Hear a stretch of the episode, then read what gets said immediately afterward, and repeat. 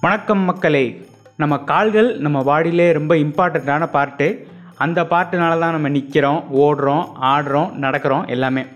அப்படிப்பட்ட இந்த கால்களால் செய்ய முடியாத சில விஷயங்கள் இருக்குது என்னது அப்படின்னு அதை யோசிச்சுட்டு அதை கடைசியாக பார்க்கலாம். குறும்பப்பட்டி அப்படின்னு ஒரு கிராமம் திண்டுக்கல் மாவட்டத்தில் இருக்குது அப்படி இந்த கிராமத்தில் என்ன ஸ்பெஷாலிட்டி அப்படின்னு நம்ம ஆராய்ச்சி செஞ்சு பார்த்தோன்னா குறும்பப்பட்டி ஜுவாலஜிக்கல் பார்க் என்னது பார்க்கா? அப்படின்னு ஜோடி ஜோடியாக கிளம்பி போயிடாதீங்க அது மனுஷ ஜோடிக்கான பார்க் கிடையாது. பட்டர்ஃப்ளை ஜோடிக்கான பார்க் இந்த பார்க்கில் தான் பட்டர்ஃப்ளைஸ் வருஷம் வருஷம் எக்கச்சக்கமாக கிளம்பி வரும். அதாவது வெட்டிக்கிளி படையெடுப்பு அப்படின்னு பார்த்தோம்ல எப்படி ஸ்வாம் ஸ்வாமாக கிளம்பி வருதோ அதே மாதிரி பட்டர்ஃப்ளைஸும் ஸ்வாம் ஸ்வாமாக கிளம்பி வரும். அடியாத்தி இதுவும் கூட்டமாக கிளம்பி வந்து எதாவது பண்ணிருமா அப்படின்னு பயப்பட வேணாம். இதெல்லாம் சாதுவான பூச்சிகள் தான். சரி இந்த ஜுவாலஜிக்கல் பார்க்கில் வேறு என்ன ஸ்பெஷாலிட்டி அப்படின்னு பார்த்தோன்னா இங்கே பட்டர்ஃப்ளைஸ் மட்டும் கிடையாது தேனீக்களும் எக்கச்சக்கமாக வரும். அதனால் இந்த மாதிரி பூச்சிகள் மேலே இல்லை இந்த மாதிரி கூட்டமாக இருக்க பூச்சிகளெல்லாம் பார்க்கணுன்னு உங்களுக்கு ஆசை இருந்துச்சுன்னா நீங்கள் கண்டிப்பாக போய் பார்க்கலாம். ஏன்னா இந்த மாதிரி கூட்டமாக பட்டர்ஃப்ளைஸை பார்க்குறது ரொம்ப அரிது. நம்மளால் ஒன்று ரெண்டு பட்டர்ஃப்ளை அங்கங்கே பார்க்க முடியும். ஆனால் கூட்டமாக பார்க்கணுன்னு ஆசைப்பட்டீங்கன்னா கண்டிப்பாக குறும்பப்பட்டி ஜுவாலஜிக்கல் பார்க்கில் தான் உங்களால் பார்க்க முடியும்.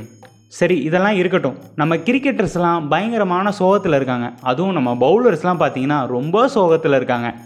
என்னடா அப்படி சோகத்தில் இருக்காங்க அப்படின்னு போய் கேட்டோம்னா பேன் பண்ணிட்டாங்களாம்.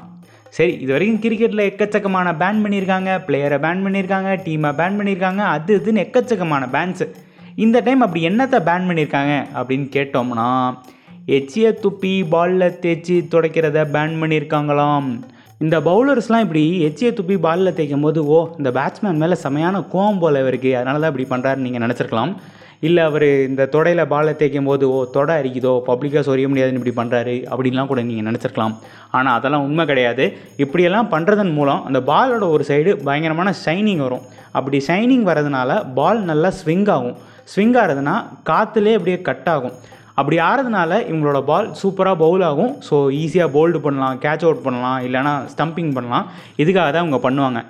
சரி இது நல்ல விஷயமா தானே இருக்குது ஏன் இதை பேன் பண்ணணும் அப்படின்னு நம்ம கேட்டோம்னா ரொம்ப சிம்பிள் சுகாதாரத்துக்கு கேடாக இருக்குது அப்படின்னு எல்லாம் ஃபீல் பண்ணியிருக்காங்க. அதனால தான் அதை பேன் பண்ணியிருக்காங்க.